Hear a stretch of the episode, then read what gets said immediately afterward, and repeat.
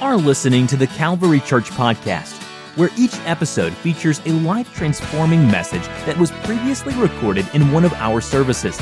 And now, let's join a service that's already in progress.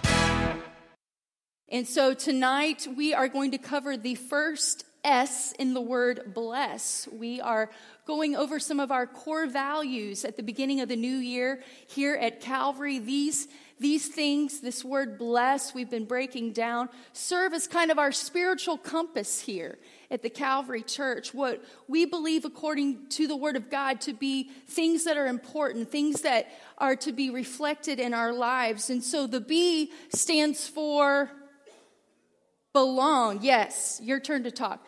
And we should be in fellowship and connection to God's people. We see that in the Bible. The L stands for learn, we have to continue to grow in our relationship with God, in our knowledge of His Word, and that's why we're all here.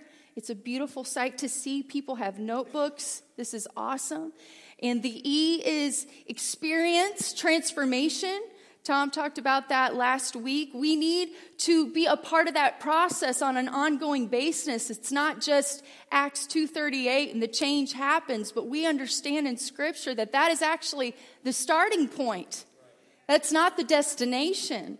And so we need to continue to experience God's power to change us in our lives. And so tonight we're going to talk about what it means to share light our first S. And this is something I'm particularly passionate about, but I also understand that there's a lot of ideas around what that means and maybe uh, different ways that we've seen that um, maybe put before us as members of a congregation what it means to share your testimony or share your experiences with other people. And so I have a video to maybe surmise what it is not. Here at the National Institute for Student Ministries, we've discovered a new method of evangelism that is shaking the very foundation of our thinking. It may appear unorthodox, but frankly, we're shocked with the results. We're amazed at this revolutionary idea, especially designed to boost student evangelism. Why did I want to be the evangelism linebacker? Well, let me put it to you like this.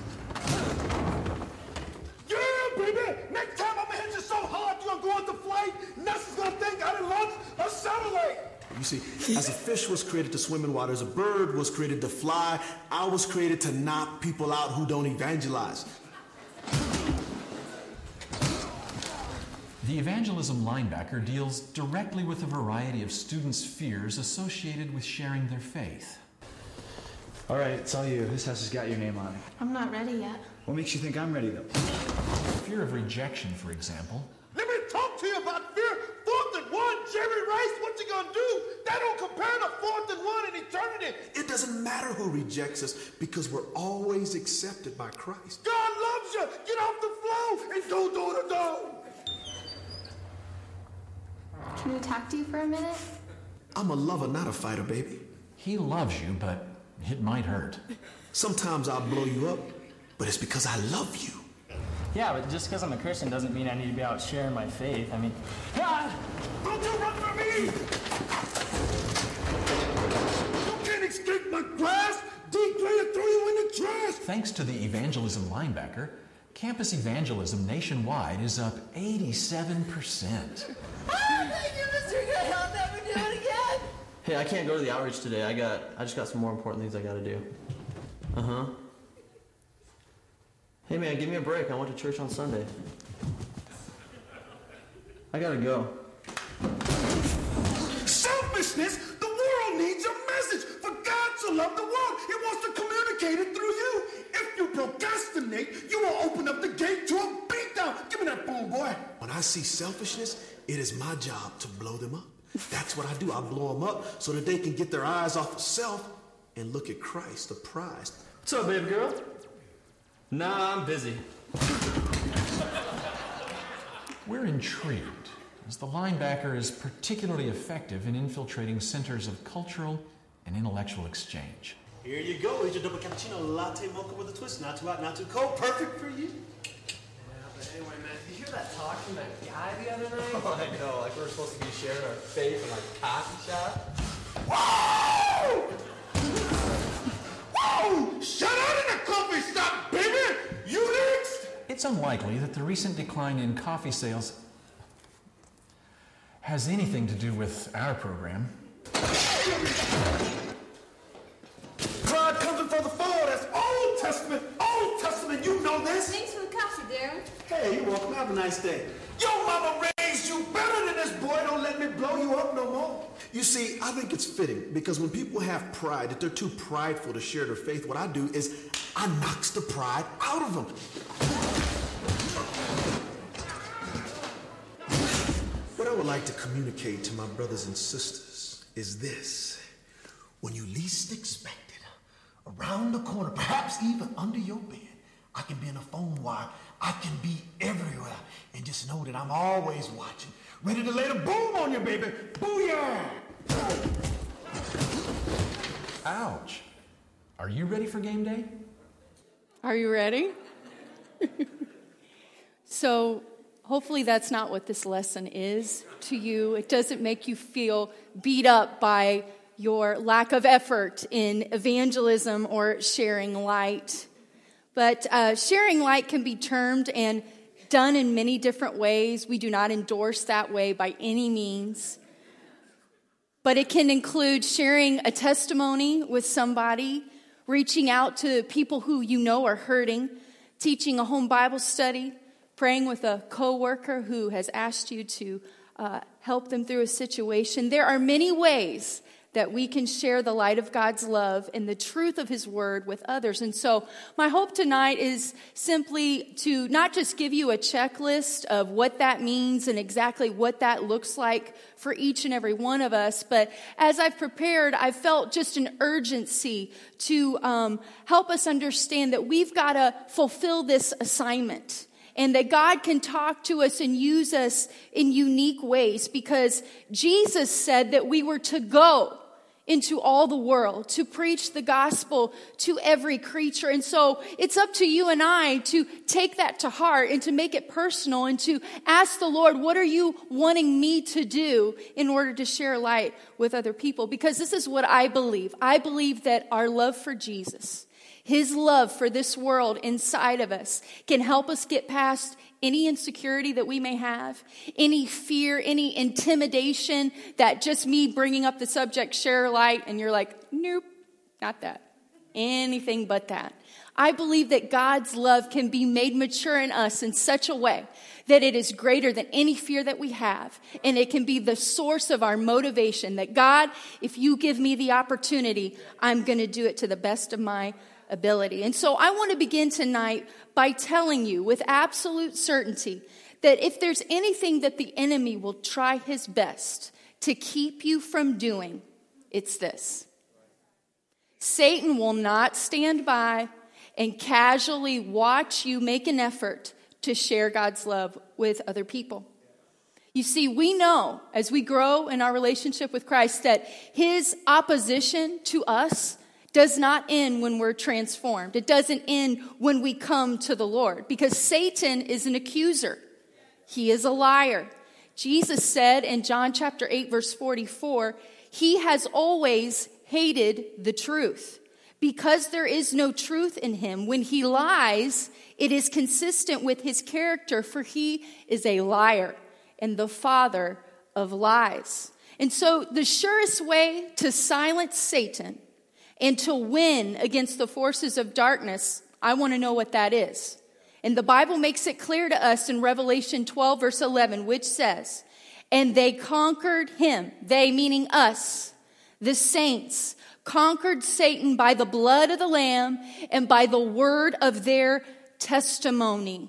Consider with me tonight this powerful statement that includes both the blood of Jesus Christ and our testimony together as the ultimate weapon against our enemy. We believe in the power of the blood. We believe that readily and wholeheartedly. We believe it will never lose its power. We believe it will never run out. It will never be ineffective. The blood is what has saved us. It has healed us. The blood covers us. The blood protects us. And yet this verse in Revelation 12 tells us that our testimony is powerful and it works together with the precious blood of Jesus against the enemy. Think about what the Bible is telling us, the importance and the potential that our testimony has in our lives to help us fight against our enemy. Satan hates the blood. He hates the name of Jesus. He hates our testimony when we confess what Jesus has done for us, when we tell somebody who Jesus is, when we try to share the good news, when we make an effort to explain what the gospel means to somebody else, he hates the potential that that kind of exchange has in a person's life. The gospel's power works through us to reach others, to share the good news with them.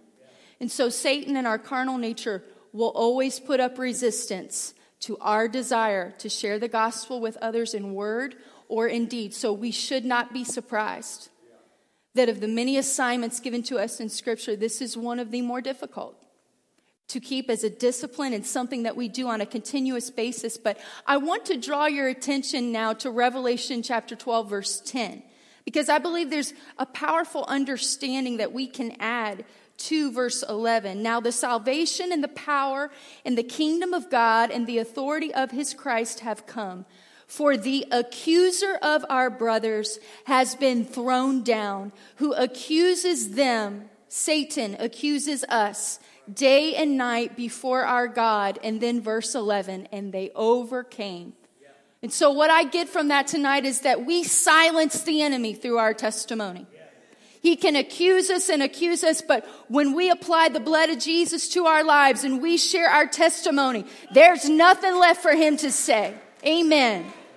And so at TCC, we commit ourselves to obey the Great Commission, Jesus' command to go and preach the gospel. God wants all of us to share his marvelous light to the people that we come in contact with. And I believe that he uniquely equips each one of us to do this. For some of us, it's easier than for the rest of us. Sharing light looks different in our lives. God has called us and equipped us with gifts. He's given us life experiences that are designed to make us sensitive to the needs of other people.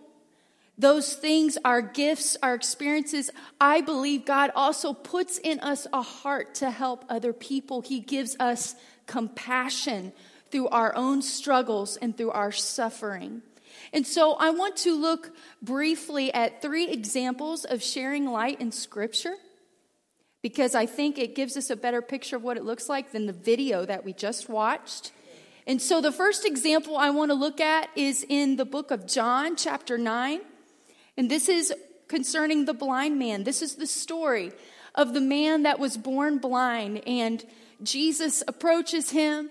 Jesus spits on the ground. He makes mud. He applies it to the man's eyes. He tells him, Go wash in the pool of Siloam. And he washes his eyes. And don't you know he's completely healed? He can see. And so this takes his neighbors back. They don't understand. Are you the blind guy? And he's like, Yeah, I am. Well, his explanation did not suffice them. So his neighbors go and they get the Pharisees, the religious experts, if you will, because they want to know what has happened to this guy. Is this really him? And how can he see now? And so this kind of chaos goes on for the first 23 verses because now the Pharisees are involved and they're mad because Jesus healed somebody on the Sabbath day. Gasp.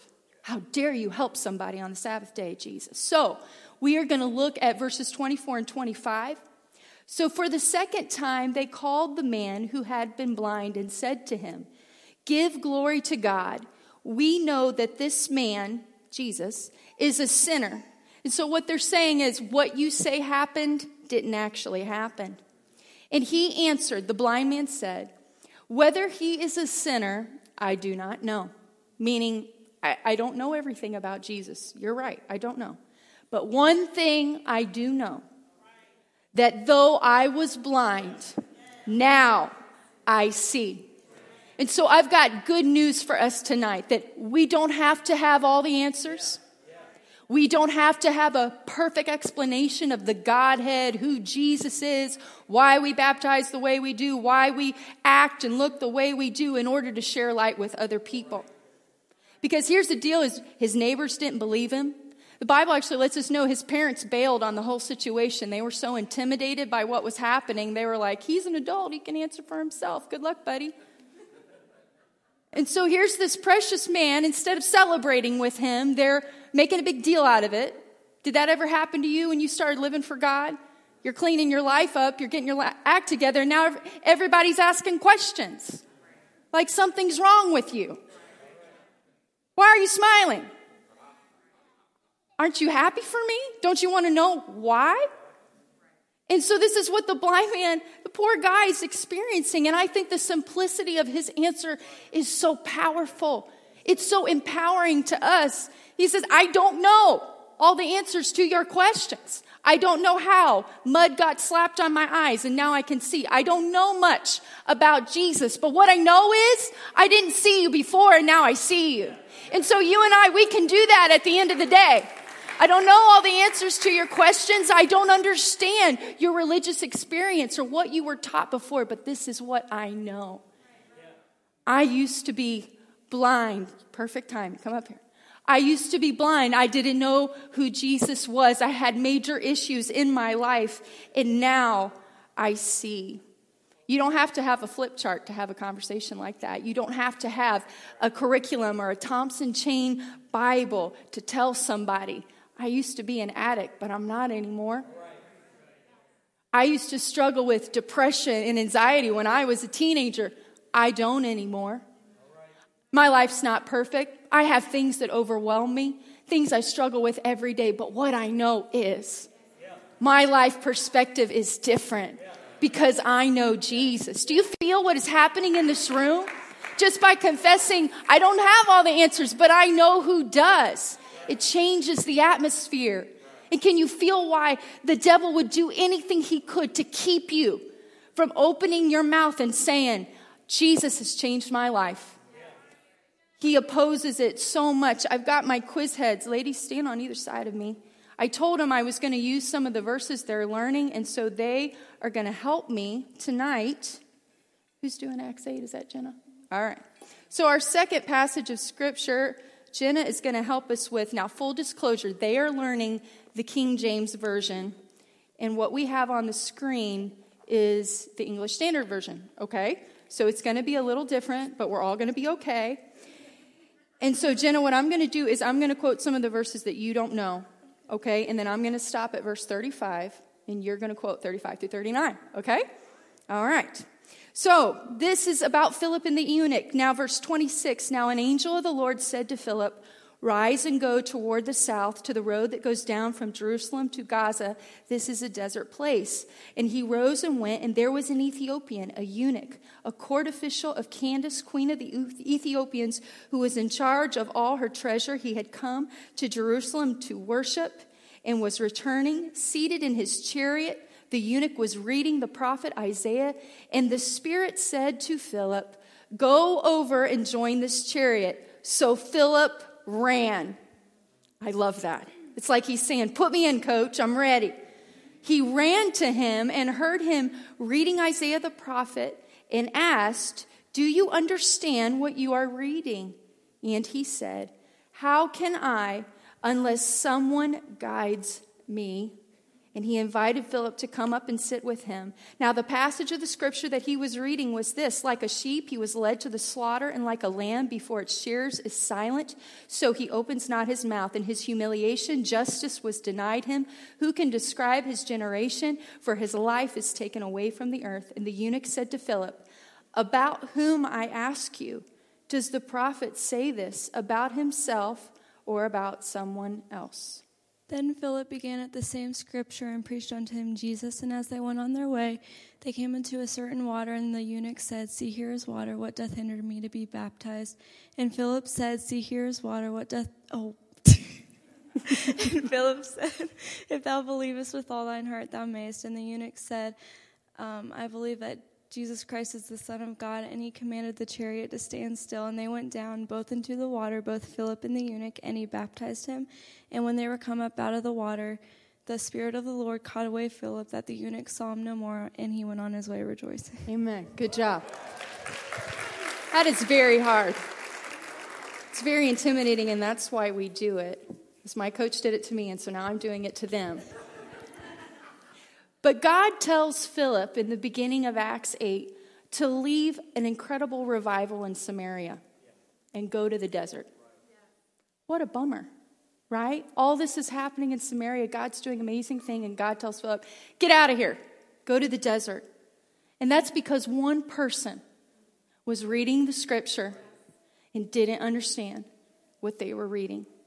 And I get emotional when I read that passage when Philip asks a very important question Do you understand what you are reading?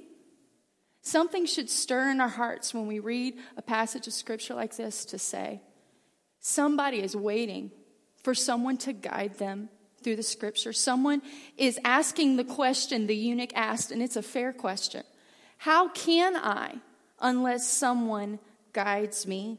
2 Peter 3 9 says that God does not want anyone to be lost. He wants everyone the opportunity to repent. So the Spirit of God sent Philip to the eunuch that day in his chariot. And if we are willing to share light, if we ask God to open doors for us, He absolutely will. Jesus told His disciples that they didn't need to pray about the harvest. He said, What you have got to pray for is that people will work in the fields. And that's you and me. There are people waiting. The harvest is ready. I think sometimes we have a disconnect with that passage of scripture because those agrarian references, they don't hold the meaning to us that they did to the people Jesus was talking to.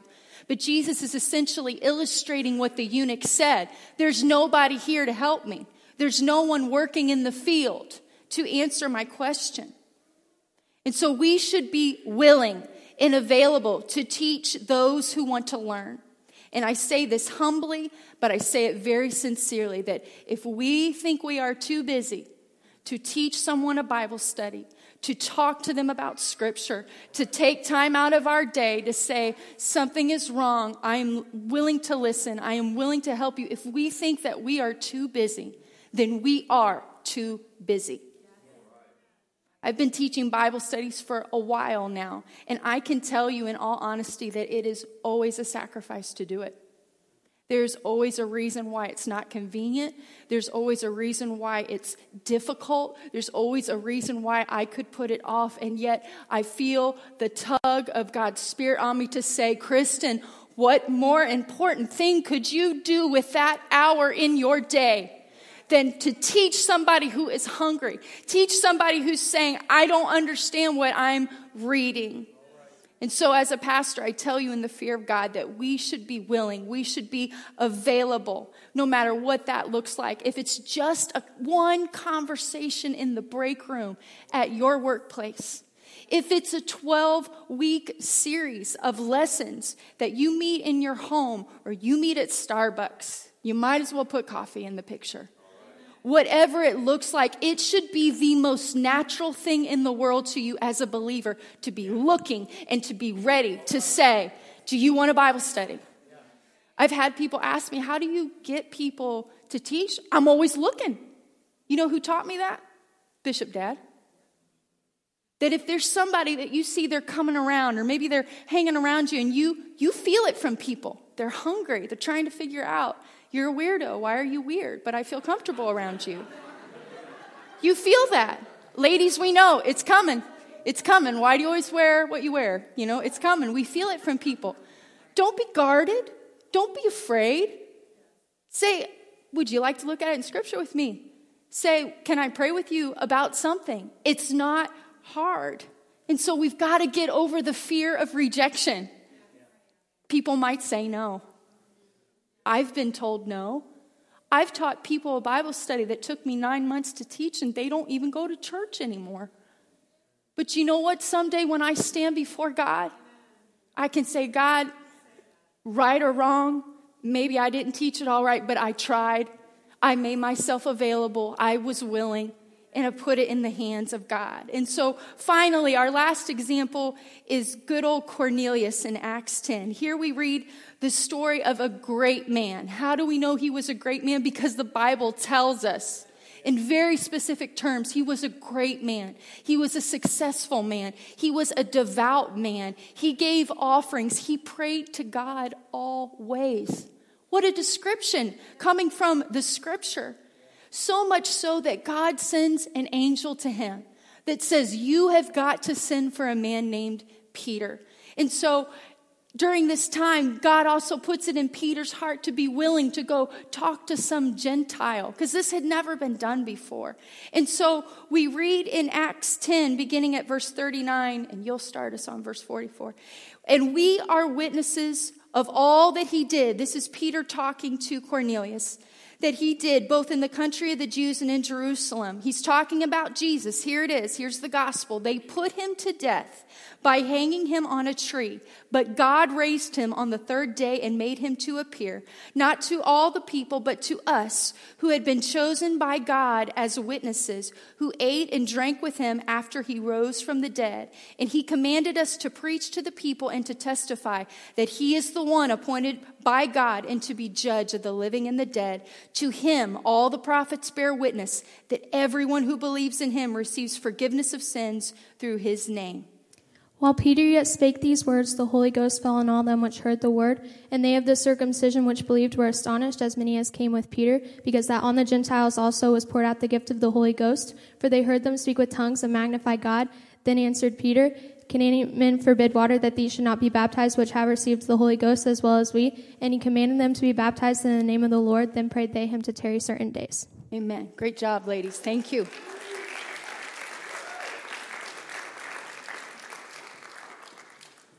So many powerful truths in those verses. They knew they had received the Holy Spirit because they saw them speak with tongues. They hadn't been baptized yet. And Peter asked because it was essential. Peter understood it wasn't just enough to see them receive the Holy Ghost, they had to be baptized all of this, the outpouring of God's Spirit on the Gentiles for the very first time. This was the continuation of the promise that Peter himself referenced on the day of Pentecost. Joel's prophecy that in the last days God would pour out his Spirit on all flesh. All of this because God saw Cornelius' sincerity. God told Cornelius to send for Peter. Peter came and shared the gospel with him and his whole household. The Holy Spirit was poured out while Peter was teaching him the gospel. That's the power behind the good news. It's not confined to this room. It's not confined to a religious atmosphere or a specific environment. God will send us to people who are ready if we are willing to be sent. These three instances in Scripture, hear me now, do not have a lot in common. There are different people, different types of needs, different responses, different outcomes, and that's the point that I'm trying to make tonight. The blind man, we are not even sure if he was a believer. We don't know his experience before his encounter with Jesus that day. The eunuch, all we know about him is that he had been to Jerusalem to worship. We know that he was reading the book of Isaiah when Philip walked up to the, his chariot. We know Cornelius was a believer. We know the most about him. We know that he gave offerings. We know that he was a man of prayer. But this is the point I'm trying to make. We have to stop looking around at what we think sharing light is supposed to be based on what other people do. We have to be open to what God will assign us to do. I think of the question that God asked Moses What is in your hand? Who is the person that you talk to that maybe there is a door of opportunity to tell about Jesus? What opportunity is right in front of you? I believe that there's at least one person, and I could guess that most likely it's a situation that you dismiss immediately. You have an excuse immediately. That's a sign that that's the person that is open. If you can come up with five reasons why they're not interested or why you can't teach them, there's your sign. It's probably the person that God's put in your life. And the enemy will give you all kinds of reasons. Your flesh will lock you up. Fear will take its grip on you. And that's why we have to make the decision I'm going to do this. I'm going to share light because it's what God expects of me. It's what I was created to do. And so, as I hasten to our app time and to honor the time that Pastor Tom promised that I would return to you tonight, I want to share some personal observations quickly that I have made in my small attempts to share light. Some of them are based on my own experience, and some of them I learned from Bishop Dad. And I used the word share. So here you go. The first one is be sensitive. Be ready. 1 Peter 3:15 says that we should be ready to always give an answer to anyone that would ask you of the hope that is in you. We must be ready. We can't let it take us by surprise. And see, this is part of it. It's a change in our mentality. It's a change in how we view our relationship with God. That my relationship with God, the connection that I feel, the things that God is doing in my life, the things that He's showing me when I pray and when I read His Word, they are not just for me. But could it be that God has given you a revelation to share with somebody that is going to come in close proximity to you because you're praying, God, send someone to me who is hungry. And we have to be ready. The H is be honest. It's okay to tell people you don't know the answer to their questions. My dad was a master at this. He would smile and very quickly say, I have no idea. And it was so kind of unsettling, but then it was also very endearing to say, well, at least he's honest. And he would always say, This is what he taught me to say you tell them, I don't know, but I will get you an answer from somebody who does. Now, what's wrong with that? Doesn't that give you some sense of trust in me that I'm not going to make up a bunch of baloney on the spot because I'm embarrassed? There's some humility that comes with that, but that's okay because that's part of our responsibility according to 1 Peter 3:15. We got to dig out these answers in scripture. Again, going back to the idea that your relationship with God, your devotional life is not just about you and your needs. But we need to have some answers. We need to learn something from our experiences and grow in a way that helps other people. The letter A, be affirming. Look for ways to affirm people's hunger for God. Ask questions about their experiences. Look for ways to encourage them in their search for God. I've learned this through someone that's in close proximity, not a member of this church or connected. She's visited a couple times and we scare her to death. So, but when we talk, she talks to me about baptism. I don't bring it up, but it's in her heart. God is talking to her. And so I've offered to baptize her, Tom's offered to baptize her. It hasn't happened yet, but every time we talk, I just let her know, yes, you should be baptized. Yes, I've offered multiple times. She hasn't taken me up on it. I guess I'm scary. I, I will show you. Do you want to look at some scriptures? I'll do anything. I'll unlock the church. Nobody will be there. She hasn't taken me up on that offer, but I'm trying to affirm yes. That's God talking to you. Yes, you should be baptized, and I can show you in scripture when you're ready. The R is be respectful of their perspective, of their previous experience, even if you don't agree with it, even if it completely freaks you out. You're like, oh God, what have you experienced? I don't even understand. It's so much more than being PC, being politically correct. It's being careful not to make light of things that you don't understand about what somebody else believes or maybe someone that they know what they believe. We can get silly when we feel uncomfortable. And we need God's Spirit to make us wise in those moments. And the last, the E, is be empathetic. Relationship is a key piece of the discipleship process. Discipleship in its purest form is relational. Be someone's friend before you delve into faith, what they believe, what they think about God, what they're going through. Because here's the deal if God is full of compassion, if that's part of who He is, then that's what we should strive to be.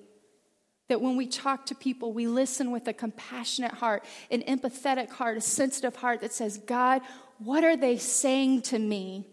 What are they trying to tell me? What are they getting at? Let your spirit give me insight. And so now it's app time. And that means we're going to talk to two or three people around us. I'm going to give you two questions. The first question is What is something that you could study to be better equipped to share light with other people? Is there a subject? Is there a passage of scripture that maybe somebody at work keeps bringing up and you're like, oh, I don't have an answer for that? All right, I want you to talk about it among yourselves. Maybe somebody can help you with that. The second question is what part of your story do you share with other people most often? What is something God has done in your life that you feel like you continuously have the opportunity to be light and to share it with other people? So let's talk amongst ourselves. Is somebody sitting by themselves? Please group up with them. Okay. I hate to break up this party, it looks great. I'll invite you to stand with me. We're going to pray together. Sharing light with other people requires us to be ready. It requires us to be willing to live our lives in a way that says, God, cover this day and give me the opportunity to share what you've done in my life with somebody else. Whatever that looks like, it may not be like our linebacker friend. Hopefully, it's not. I think it's a lot easier than we think it is. Why else would the devil work so hard to convince us that it's not? Right? Because we're the light of the world. It's not hard when you light something, it just glows, right? It makes an impact in the environment that it's in. And so we've got to be intentional. This is something that I believe we have to make a matter of prayer to say, God, get it in my heart, get it in my consciousness. I don't want to go through life as a Christian with my head down and not realize that I do have opportunities, small as they might be. They may not look like what I'm expecting or what I'm dreading when I think about sharing light, sharing my testimony, telling somebody who Jesus is. But God, if you'll give me that opportunity and you've promised to help me, I'm going to do it. So let's pray together to that end. Jesus, I thank you for your word. When we look into it, we feel so encouraged, we feel empowered. Your word tells us that our testimony and your blood work together as a weapon against the enemy of our souls. And so let that get into our hearts tonight, how important it is how needful it is, not just in other people's lives, but in our own lives. We've got to share light. That's what you saved us from our sin for, to tell people the good news, to share it with others, because your gospel can make a difference in anybody's life. And it may look different in my life than it does for somebody else. But Lord, we want to honor your word. We want to study it. We want to always be ready to give an answer, Lord Jesus. We want to be sensitive and empathetic. We want to have compassion the way that you do, God. And so work on our hearts at the Calvary Church to make disciples, to not just limit it to this house or our homes, Lord, but everywhere we go that we're thinking about the fact that you are coming again. And there are people that are looking at scripture, they're looking and they do not understand what they're reading. That God, if their hearts are hungry and we are willing, you will put us in their path. You will send us like you sent Philip. You will send us like you sent Peter to Cornelius's house. Because I believe, Lord, there are hungry people. You said the harvest is white. It is ready to harvest. And so send us today, Lord, as laborers to work in the field to explain what your word says and what it can do for people who are open to it. In Jesus' name I pray. Lift us up and let us feel empowered tonight. Amen.